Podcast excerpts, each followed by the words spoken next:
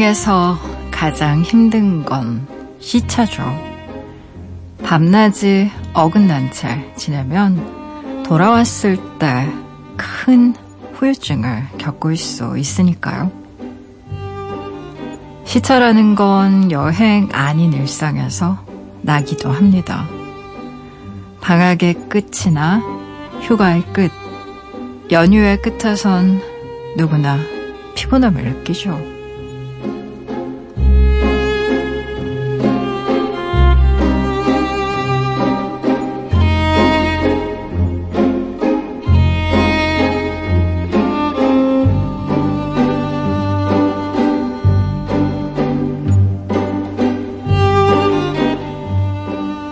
어긋난 일상을 다시 조립하고 움직여야 내일의 내가 편할 수 있으니까요.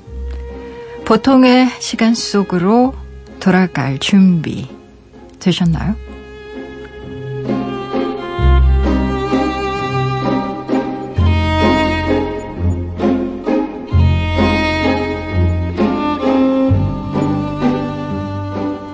9월 27일 당신만을 위하는 시간. 여기는 라디오 디톡스 배경옥입니다.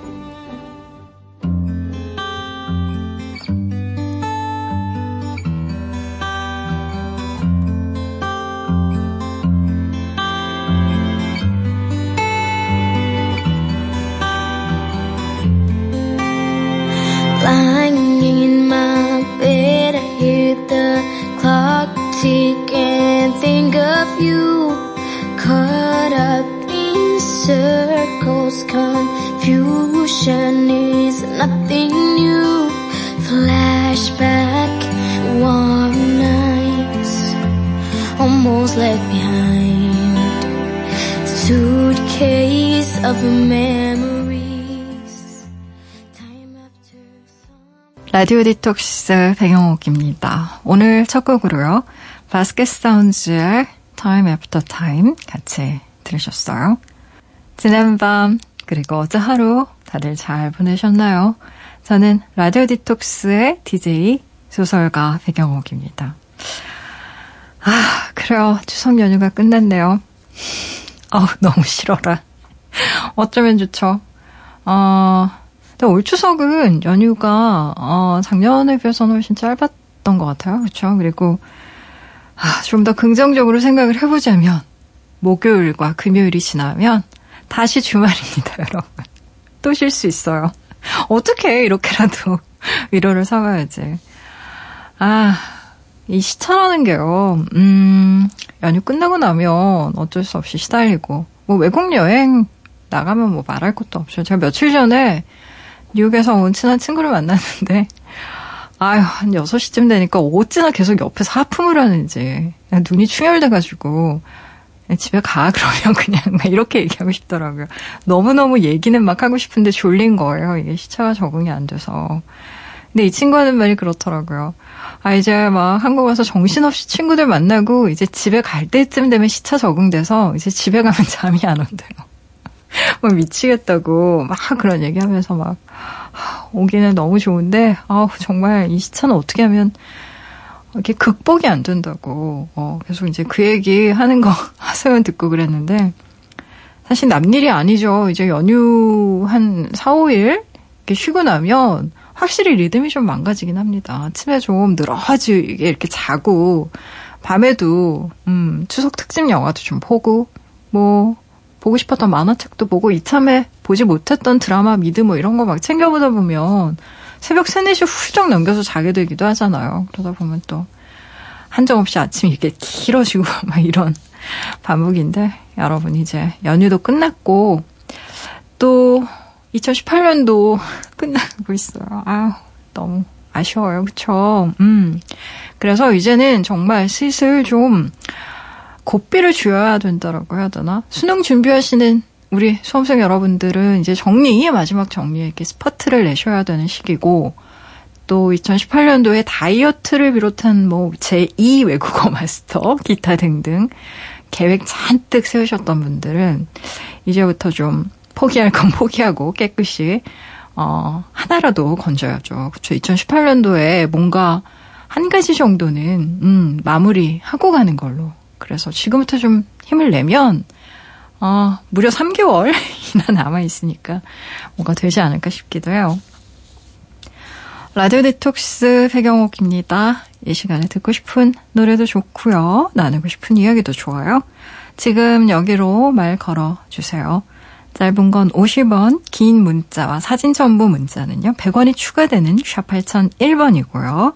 무료인 미니, 미니 어플러도 참여 가능합니다. 다시 듣기와 팟캐스트로도요. 언제든지 함께 하실 수 있어요. 내가 내 곁에 있을게 언제나 넌 혼자가 아니란 걸 내가 알 수 있게 여기 이곳에 있을게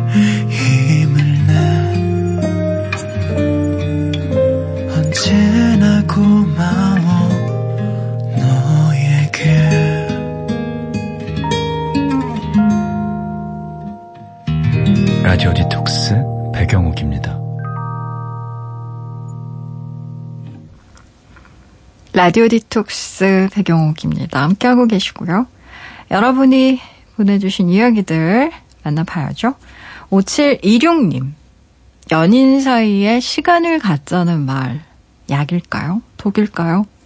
사귄 지 겨우 2년째인데, 왜 그런 기분 있잖아요. 같이 있어도 몸만 내 옆에 있고, 마음은 보이지 않는 거요. 남자친구 행동이 마음에 좀 안 들어서 한동안 시간을 갖자고 얘기했는데 이유도 묻지 않고 그러자고 하더라고요.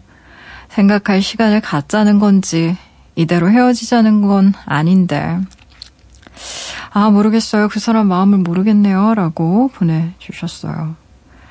참 이럴 때가 있어요. 마음이 예전 같지 않은 게 명확해서 내 쪽에서는 왜 그래? 라고 물어봐도 왠지 대답해 줄 것 같지 않고 그렇다고 해서 그냥 이렇게 지내자니 뭔가 찜찜하고 그래서 좀 강수를 두는 거죠. 우리 좀 시간을 더 볼까? 라고. 근데 내심 그렇잖아요. 아 무슨 소리야. 내가 좀 잘할게. 내가 최근에 좀 복잡한 프로젝트 맡았어. 그래서 신경 쓸 게 많아서 그랬지. 뭐 이런 식으로 나를 좀 잡아주 왔으면 좋겠다라는 마음에서 꺼낸 말인데 덥석. 그래? 그러지 뭐. 네 생각이 그렇다면 네 생각 따라야지. 덥석문은. 아, 그럴 때 참 멍해집니다. 음, 아, 원래 내 의도는 이런 게 아닌데, 아, 이게 이렇게 흘러가면 안 되는데, 막 이런 생각 들면서 갑자기 머리가 복잡해지죠. 아, 이 사람이 혹시 나랑 관계를 정리하고 싶은 건가? 솔직히 모르겠습니다. 연애 뭐, 내 연애도 모르겠는데, 다른 사람 연애도 잘 모르겠고요. 연애 자체도 잘 모르겠어요. 시간을 갖는 게 약일 때도 있고 독일 때도 있는 것 같아요. 어, 이게 전부 사람에 따라서, 상황에 따라서 막 너무 많은 변수가 있어서, 연애라는 건 그래요. 연애라는 건 정말 엊그저께까지만 해도 멀쩡하게 잘 지내던 연인이 갑자기 막 며칠 만에 헤어지기도 하고요. 진짜로요. 제가 최근에 그런 케이스를 한번 봤거든요. 너무너무 잘 지내던 커플인데 갑자기 헤어졌다고 그래서 깜짝 놀랐는데 아, 뭐 스토리가 너무 길어서 다 요약을 할 수는 없으나 어쨌든 약이 될지 독이 될지는 잘 모르겠는데요. 어, 일단은 음, 시간을 갖자고 하셨으니까 이미 던진 얘기잖아요. 던진 거에 대해서는 뭐 수습할 수는 없습니다. 미안, 나 농담이었어. 이렇게 얘기할 수는 없잖아요. 어, 시간을 갖둬야 한번 그 시간 동안 지금까지 관계를 한번 잘 정리해 보면서 그 사람의 부재가 나에게 어떤 의미인지 한번 되새겨보는 거. 음, 뭐 그런 시간을 갖는 것도 나쁘진 않을 것 같아요. 뭐 최근에 좀 밍밍했다고 한다면 8980님 백장님은 가을이 무엇의 계절이라고 생각하세요? 저는 밤이요.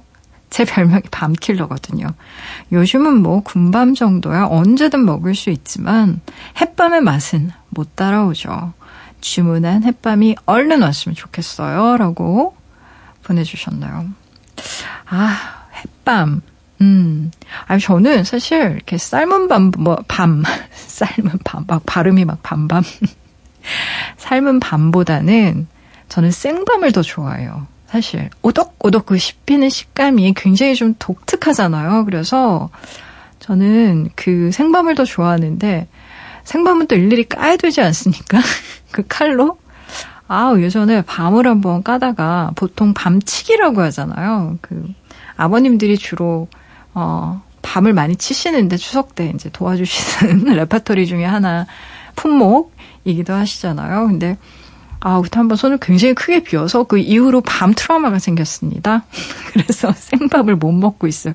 누가 끝까지면 먹기도 하고 시장에 가면 생밥 팔기도 해요. 근데 그렇게 뭐 늘상 파는 품목이 아니어서 추석이나 설날 즈음에는 좀 보이기도 하는데 아, 밥 먹고 싶네요. 저는 그 밤을 어떻게 먹냐면 되게 수정과를 곶감이나 아니면 잣 같은 거 넣어서 먹잖아요. 근데 저는 밤을 넣어서 먹습니다. 맛있어요. 그렇게 먹는 것도 한번 밤 좋아한다고 하시니까 시도해 보셨으면 해요. 3795님의 신청곡 들려드리려고 해요. 태양의 노래 골라봤습니다. 달링.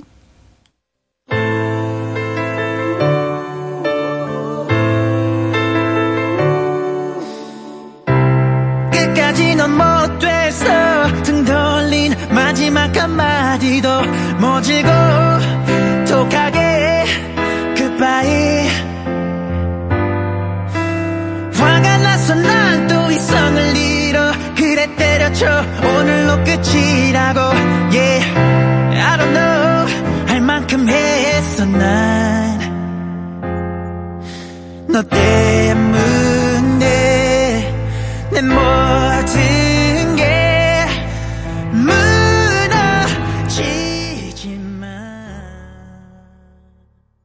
태양의 Darling 듣고 오셨어요. 라디오 디톡스 배경옥입니다. 함께하고 계세요. 무조건 익명으로 소개되는 코너죠. 긴 사연의 긴 대화로 우리끼리 깊은 이야기를 나눠보는 시간. 딥톡스 오늘의 이야기입니다. 와이님이 보내주신 사연이에요.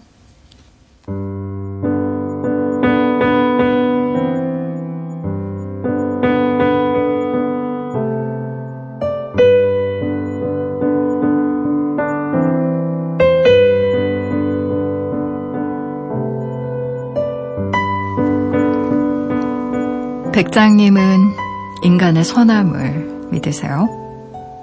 사람은 누구나 착한 면이 있고 내 행동에 따라 상대도 변화시킬 수 있다고 보시나요? 사회생활 9년차 요즘 들어 슬슬 느낍니다. 어쩌면 본디 타고나기를 악하게 태어난 사람도 있는 것 같다. 라고 말이에요. 사람을 쉽게 파악해선 안 되겠지만 선배 중 한 명에게 말로 설명 못할 섬뜩함을 느낀 적이 몇 번 있거든요. 사람은 쉽게 파악할 수도 없고 편견을 가져서도 안 되지만 예를 들어보면 이래요. 첫째, 말 자체를 비꼬아 듣습니다. 점심 먹자는 말에 아침을 늦게 먹어 안 먹겠다고 하면요. 나랑 먹기 싫구나? 라고 받아쳐요. 아침에 출근하면서 좋은 아침입니다. 라고 웃으며 인사하면요. 너만 좋은 아침이지. 난 아니야. 라고 하시죠. 회의 중에 반대되는 의견을 내면 따로 불러서 꼭 한마디 하세요. 너 나 물 먹이려고 일부러 그러니? 라고요. 차라리 화를 내면 또 저런다 할 텐데요. 그런 얘기를 하실 때면 얼굴에 표정이 없어요. 그래서 더 무섭죠. 둘째, 직원들의 약점을 귀신같이 알아내서 그걸 역으로 이용하세요. 누가 실수하면 어떻게든 기록을 남겨서 그걸 무기처럼 씁니다. 절대 그냥 넘어가는 법이 없죠. 셋째, 뉴스에서 사건, 사고 소식이 들리면 저희는 안타까움이 먼저 드는데요. 선배는 그 상황에도 표정에 변화가 없어요. 동지 무슨 생각을 하는지 그 속을 전혀 모르겠다고 해야 할까요? 넷째, 상처되는 말을 쉽게 합니다. 심지어 이런 얘기를 한 적도 있어요. 나는 무슨 말 어떻게 해야 그 사람이 상처받는지 안다. 보통 이런 생각은 잘 안 하지 않나요? 한 사무실 안에서 매일 얼굴 맞대고 같이 일하는 동료들이 선배에겐 대체 어떤 존재인지 거리를 두고 일을 하더라도 함께 일 수밖에 없으니까요. 일을 하다 보면 자연스럽게 엮이고 부딪히게 될 텐데요. 선배를 어떻게 대해야 제가 덜 상처 입을까요? 사람이 무서운 세상이라지만 혼자 살 순 없으니까요. 알고 대하면 덜 두려울 텐데 속이 보이지 않아서 더 어렵나 봐요, 백장님.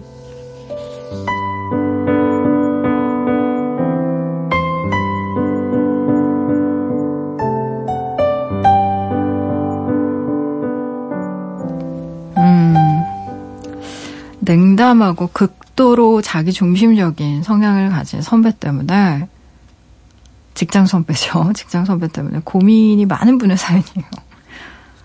아, 일단 이 사연 안에서만 보면 그리고 제가 진단을 내릴 수도 없습니다. 근데 이 사연만 보면 이 선배는 소시오패스적인 성향을 갖고 계신 분 같은데요. 추정. 물론 쉽게 판단 못 합니다. 이거는 의사 선생님들도 이렇게 굉장히 굉장히 복잡한 테스트를 해야 되더라고요. 어, 저도 이렇게 은연중에 머릿속에 떠오르는 몇 명이 있었어요.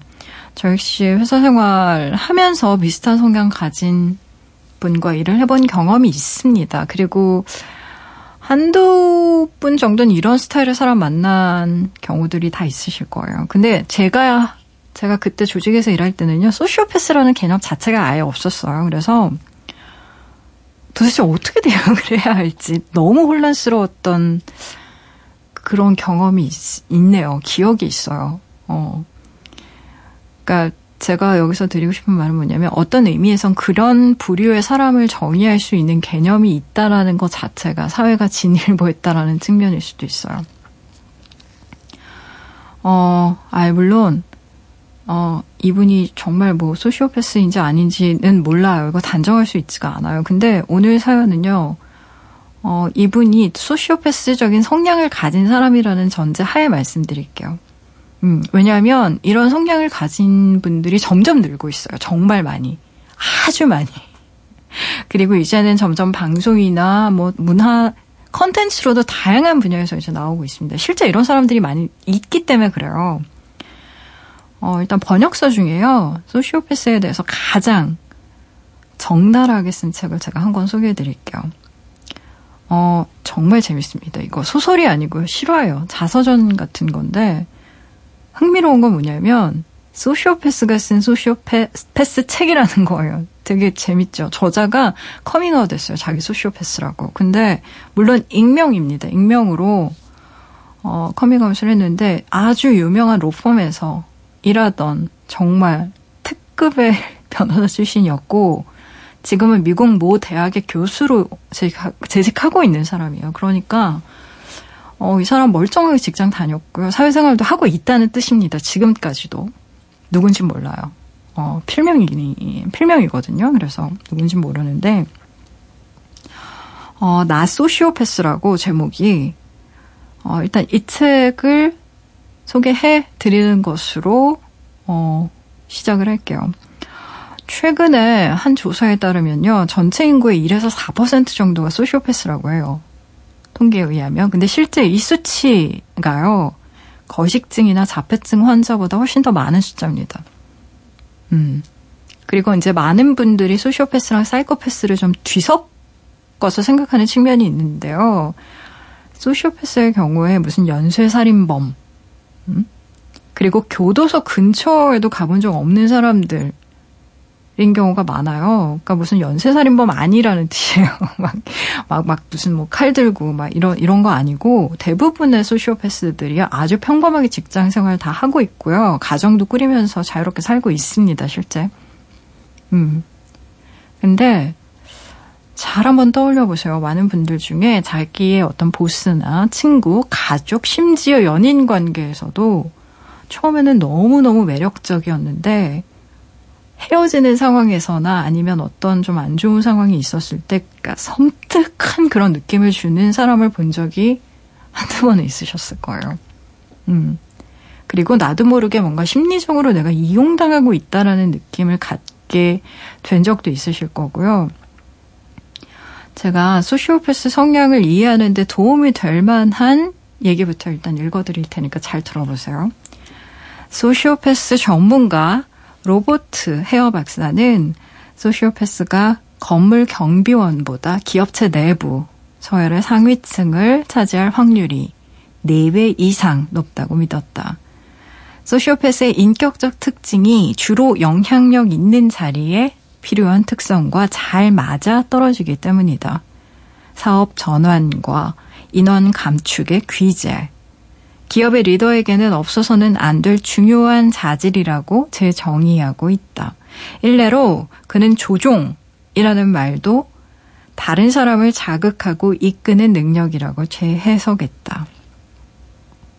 스스로를 사랑하지 않으면 성공할 수 없다.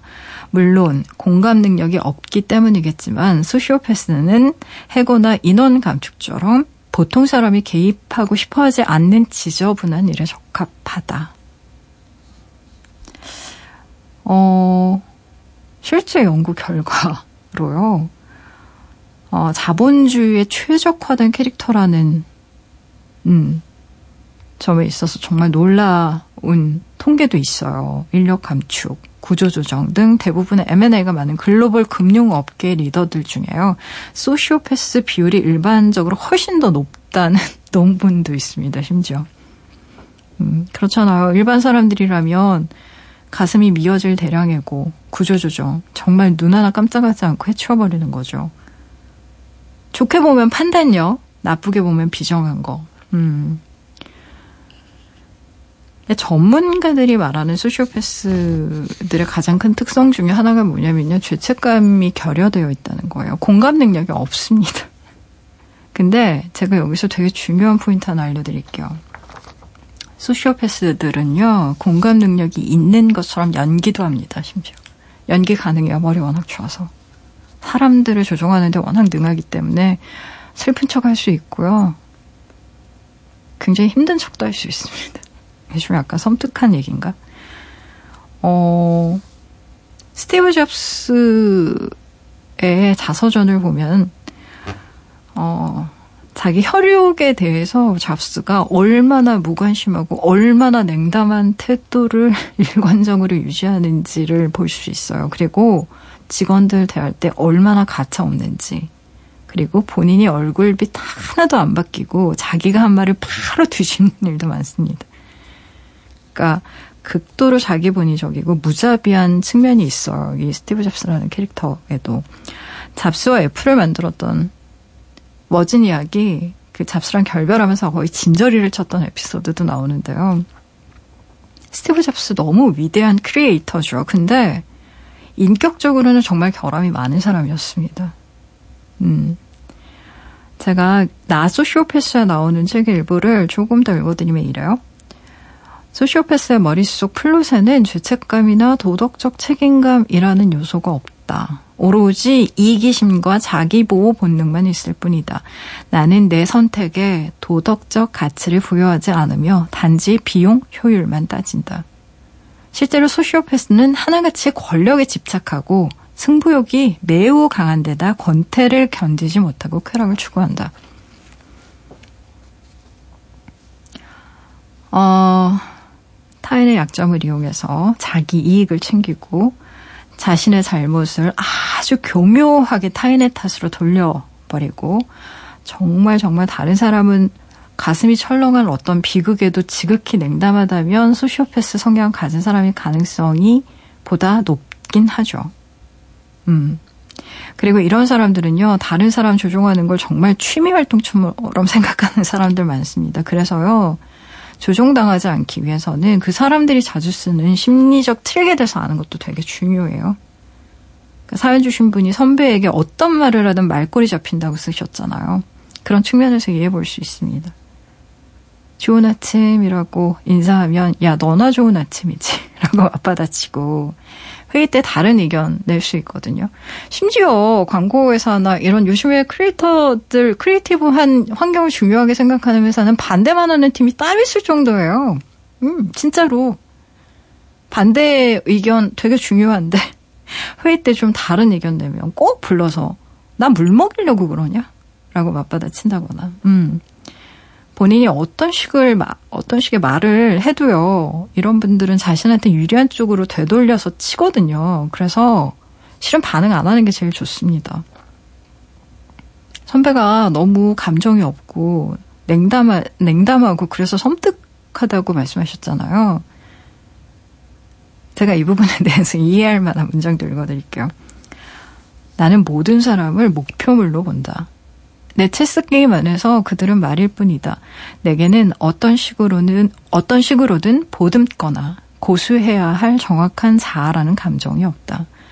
내 삶은 대부분 그날그날의 우연한 사건, 반응책이 없는 충동적인 의사결정의 끊임없는 연속이다.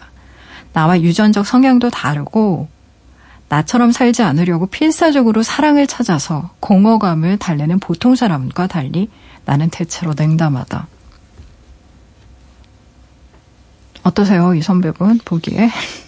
이거 소시오패스가 자기 소시오패스인데 소시오패스에 대해서 쓴 거예요. 어, 이게 정말 타고난 건지 아니면 후천적인 건지 그게 그렇게 중요한 건 아닌 것 같아요. 저는 어, 뭐 후천적으로 그럴 수도 있고 타고났을 수도 있는데 음, 중요한 건 그런 사람들이 이미 존재한다라는 거고 어, 대부분의 학자들 그런 얘기 하시더라고요. 신뢰하는 방법을 배우지 못한 탓이 크다 어렸을 적에 특히 부모가 너무 변덕스러워서 아이들한테 일관된 애정을 주지 못하는 경우에 아이들이 별 수 없이 누군가에게 의지하면 스스로를 보호할 수 없다는 걸 먼저 배우게 된다는 거죠. 그러니까 결론적으로 타인에게서 안전을 찾기보다는 스스로를 의지해야 한다고 배우는 겁니다. 근데 우리가 살면서 어떻게 다른 사람들이랑 상호작용을 안 해요. 당연히 어떤 관계를 맺으면서 살아가잖아요. 돈도 벌어야 되고 생활도 해야 되니까. 그렇기 때문에 이런 부류들, 이런 소시오패스 부류들은 어쩔 수 없이 사람들을 조종하는 법, 특히 자신이 원하는 결과를 얻기 위해서 사람들의 관심을 끌거나 그들의 주의를 다른 곳으로 돌리게 하는 법을 익히게 된다는 겁니다. 그런 쪽으로 되게 탁월해요. 다시 말하지만 정서적으로 협박당하거나 소시오패스에게 심리적으로 조종당한다라는 느낌이 들 때 우리가 취할 수 있는 가장 현명한 태도는요. 심리적인 경계를 분명하게 선언하는 겁니다. 또 이런 부류의 사람들이요, 심리적으로 약한 사람들을요, 정말 귀신처럼 알아봐요. 이게 좀 잔인한 말 같은데, 실제 먹잇감이 되는 부류의 사람들이 있습니다. 이런 사람들한테. 너무 잘 맡아요. 그런 사람들을. 먹잇감. 심리적으로 잘 쉽게 휘둘리고, 남에게 굉장히 의존하는 성향이 강한 사람들을 정말 귀신같이 알아본단 말이에요. 상대가 가진 아주 선한 마음이나 죄책감을 이용해서 자기의 말을 듣게 만들고 사연 주신 분의 케이스처럼 그 사람 실수를 꼬투리 잡아서 역 이용하기도 하고요. 그래서 이런 사람들로부터의 안전거리가 정말 중요합니다. 만약에 전화를 걸고 있다면요. 중요한 일이 있다고 선언한 뒤에 바로 끊어야 되고요. 이런 경우에. 그리고 같은 장소에 있다면 그냥 선 밖으로 나가야 된다고 생각해요. 저는. 그러니까 이런 존재가 옆에 있으면 내 삶의 질이 떨어지는 걸 넘어서요. 내 심리가 붕괴될 수 있어요. 왜 그런 사람들은 되게 역지사지 안 돼요. 마음 별로 안 아파요. 누가 해고 당하든 말든. 팔자지 뭐. 그게 나랑 무슨 상관이야? 내 이익에 관련이 있으면 상관하겠죠. 정말 전면에 나서서. 철저히 계산적이기 때문에 감정이 작동 안 합니다. 음, 마지막으로 제가 소시오패스들의 심리적 내면 풍경과 관련된 문장 하나를 더 읽어드릴게요. 친구의 아버지가 암 진단을 받았을 때 나는 그 친구와 절연했다. 무자비한 짓으로 보이는 그 행동은 실제로도 무자비했다. 그렇다고 내가 그 친구를 싫어하는 것은 절대 아니다. 솔직히 말하자면 그 친구를 나는 아주 많이 좋아했다. 하지만 더 이상 그 친구에게서 훌륭한 조언이나 재미있는 대화 같은 어떤 이득도 얻지 못하리라는 걸 깨달았다. 당시 그 친구는 곁에 있기도 싫을 만큼 끔찍했기 때문이다. 어떠세요, 여러분? 진짜 진전이 나지 않아요, 이런 캐릭터? 저 정말 싫습니다. 너무너무 싫습니다. 근데 있어요. 정말로. 가장 힘들고 내가 가장 약하고 내가 가장 이 세상에 도움이 필요할 때 나를 딱 버리는 사람이 있어요. 절친인 줄 알았는데. 살다 보면 아마 그런 느낌을 받을 때가 있을 거예요. 있어요. 소시오패스적인 성향을 가진 사람이 아니라 정확하게 말씀드릴게요. 소시오패스가 있습니다. 소시오패스. 성향이 아니라. 일단 이 사연 주신 분의 선배는 정확히 모르겠어요. 그분이 정말 그 어떤 성향이 있는지 아니면 정말 소시오패스인지. 근데 이 책을 보면 어 그런 성향이 아니라 실제 소시오패스들이 많다라는 얘기를 하고 있으니까 좀 섬뜩하긴 해요. 그러니까 나는 이러니까 상대는 이러겠지라고 보통 우리 생각하잖아요. 야, 내 맘 같으면 저러지 않을 텐데 라는 생각하지 마세요. 그 선배한테. 일단은. 그래야 마음 편해지실 겁니다. 와, 저 선배는 어쩜 저렇게 말을 못되게 하지? 라는 생각도 하지 마세요. 저 사람 원래 그런 사람. 그러니까 피하자. 그렇게 좀 정리하세요. 일단 상황을. 저는 그게 나을 것 같습니다. 개인적으로. 왜냐하면 그런 성향의 사람들은요, 상식적으로 생각한다는 것 자체, 사람들이 상식이라고 생각한다라는 것 자체를 역으로 이용하는 경우가 참 많아요. 그래서 내가 일단 상대의 성향에 대해서 내가 잘 알고 있어야 대응할 수 있는 방법도 나오거든요. 음, 우리가 뭐 똥, 똥이, 똥이 무서워서 피하나요? 음, 근데 이건 뭐 냄새나고 이런 걸 다 떠나서 내 심리가 좀 붕괴될 수 있어요. 그리고 이용당할 수 있습니다. 굉장히 안 좋은 방식으로. 그러니까 최대한 고리를 끊는 게 좋을 것 같아요. 물론 사무실 같이 일하니까 힘들긴 하겠지만 본인을 보호해야 되잖아요. 노래 들어볼까요? REM의 노래 골라봤어요. Everybody Hot.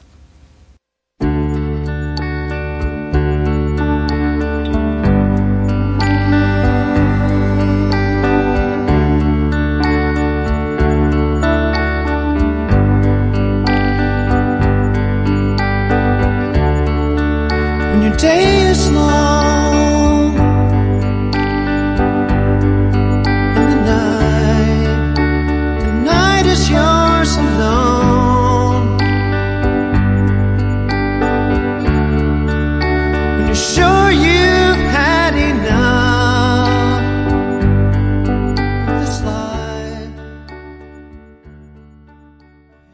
R.E.M.의 Everybody Hurts 듣고 오셨습니다. 라디오 디톡스 배경옥입니다. 함께하고 계세요. 포털 사이트에 라디오 디톡스 배경옥입니다. 치시고요. 홈페이지에 들어오시면 딥톡스 게시판이 있습니다. 언제든 이야기 올려주실 수 있게 게시판 늘 열려 있어요. 편한 시간에 편한 마음으로 글 남겨주세요.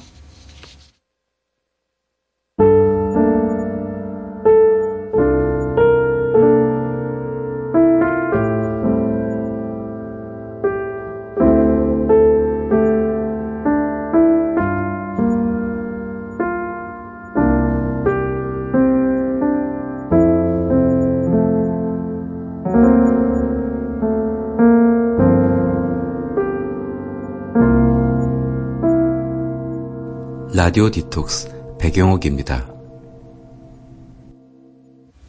사연 하나 더 만나볼까요? 9394님의 사연입니다. 한 사회학자가요, 이런 이야기를 했더라고요. 동네 친구가 있는가? 그렇다면 당신은 건강한 사람이다. 그 친구와 사는 거리가 가까운가? 그렇다면 당신은 건강할 사람이다.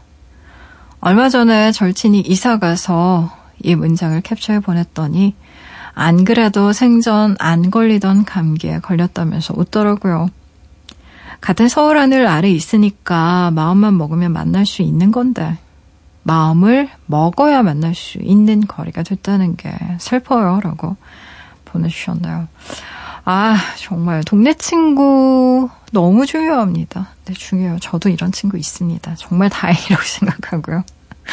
어, 그래서 뭐 울분이 이렇게 쌓이거나 좀 힘든 일이 있을 때 같이 마구 공원을 걸으면서 얘기하는데, 어, 또 새로운 사람, 또 새로운 친구 사귀기도 하고 헤어지기도 하는데, 어, 또 시간 지나면 괜찮아지기도 하더라고요. 음, 구상구사님 좀 슬픈 일이긴 하지만요. 힘내시고요. 감기에 걸렸다고 하니까 뭐 다음에 만나면 비타민 뭐 이런 거 포로 되어 있는 거 있잖아요. 가볍게 나눠서 드시면 좋을 것 같네요.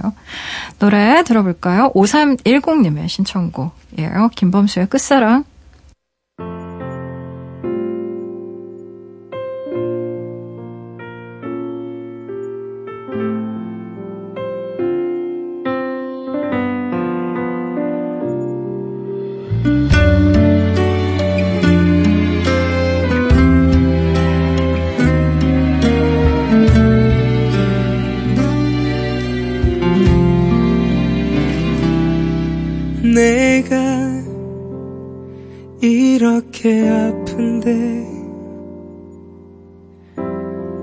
그댄 어떨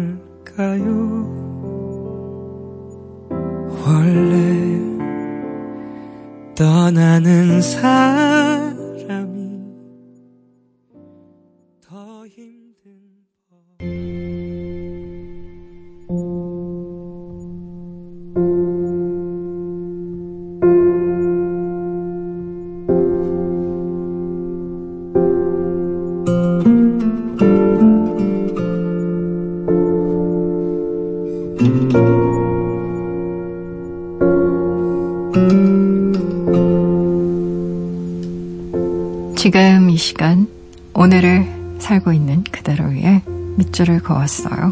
밑줄 사용법.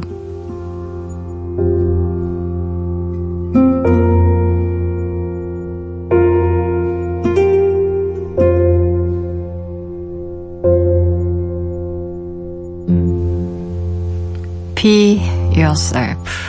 너 자신이 되라.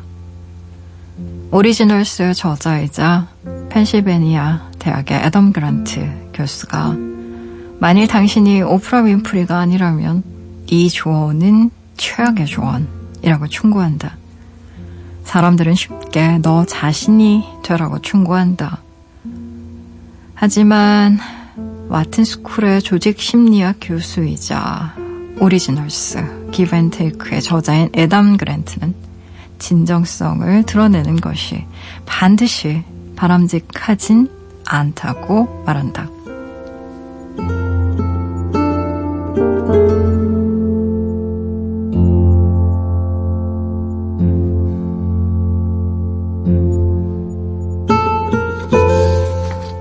밑줄 사용법 오늘은 뉴욕타임즈에 실린 기사 안에서 밑줄을 그었어요. 너 자신이 되어라 라는 말은 최악의 충고다. 어떠세요? 너나 할 것 없이 나 자신이 되기 위해 노력하는 이 시대에 참 당황스러운 말입니다. 기사의 결론부터 먼저 얘기하면 이래요. 너 자신이 되지 말고 내가 되고 싶은 사람이 되어야 한다. 한 남자가 자신의 있는 그대로의 모습을 완전히 드러내기로 결심했어요. 그는 장인과 장모에게 늘 대화가 참 지루했다고 말했고요. 아내에겐 살이 쪄서 매력이 없으니 먹는 걸 좀 줄이라고 충고했죠. 평소 직원들에게 느꼈던 감정을 정말 솔직하게 말했습니다. 결과는 어떻게 됐을까요? 심리학에는 자기 점검이라는 말이 있습니다. 자신이 어떤 모습으로 비치는지 파악하고 상황에 맞게 자신을 조절할 수 있는 능력이죠. 사람은 두 부류로 나눌 수 있다고 하네요. 첫째는 자기 점검 수준이 높은 사람으로 주변을 살피고 그에 맞춰 표정과 몸짓을 조정하는 능력이 탁월한 부류죠. 그들은 다른 사람들을 언짢게 하는 상황을 필사적으로 피하지만요. 대신 진정성이 매우 낮습니다. 두 번째 부류로는요. 자기 점검 수준이 낮은 사람으로 주변 환경보다 자신의 내면에 훨씬 더 집중합니다. 하지만 진정성은 매우 높겠죠.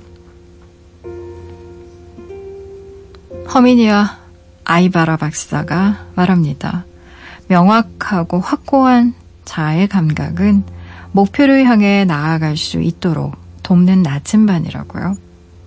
하지만 너무 강력한 자아 개념은 우리가 앞으로 나아가는 걸 막는 다일 수 있다고 경고합니다. 그렇다면 나 자신이 되는 것, 진정성을 드러내는 대신에 무엇을 추구하며 살아야 할까요? 성실성과 진정성에서 우리는 진정성 대신 이제 성실성에 더 집중해야 한다고 말합니다. 내면의 목소리를 찾아 그것을 표현하려고 애쓰는 대신에요.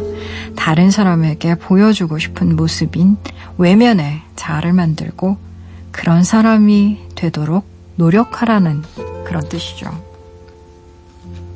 내면의 것을 외부로 드러내는 것이 아니라 외면의 것을 내부로 가져오는 것이 더 중요하다는 거예요.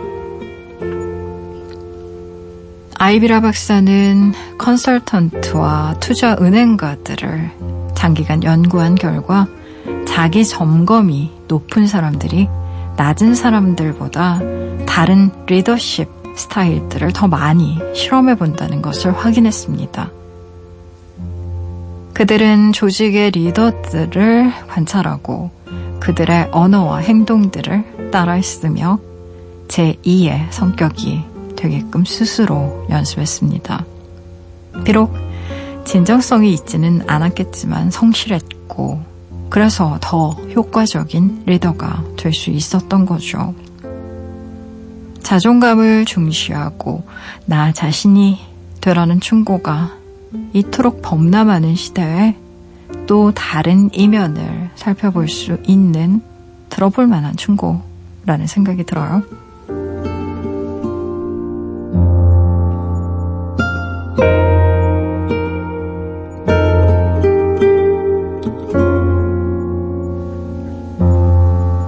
오늘 끝곡으로요. 빌리 쇼엘의 Just the Way You Are 같이 들으시고요. 지금까지 라디오 디톡스 배경옥이었습니다.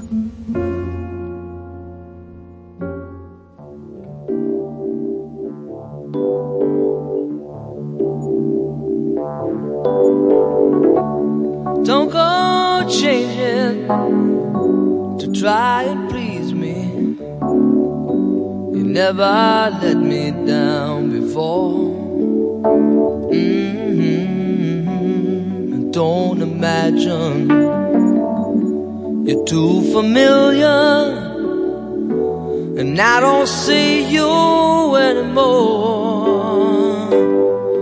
I would not leave you in times of trouble. We never could have.